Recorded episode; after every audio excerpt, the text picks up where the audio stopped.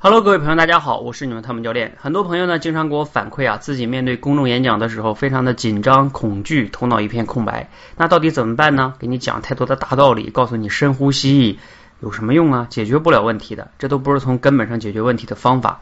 今天给大家分享这个狠招啊，很简单，很粗暴，但是很有效。就是啊，你怕什么你就去做什么。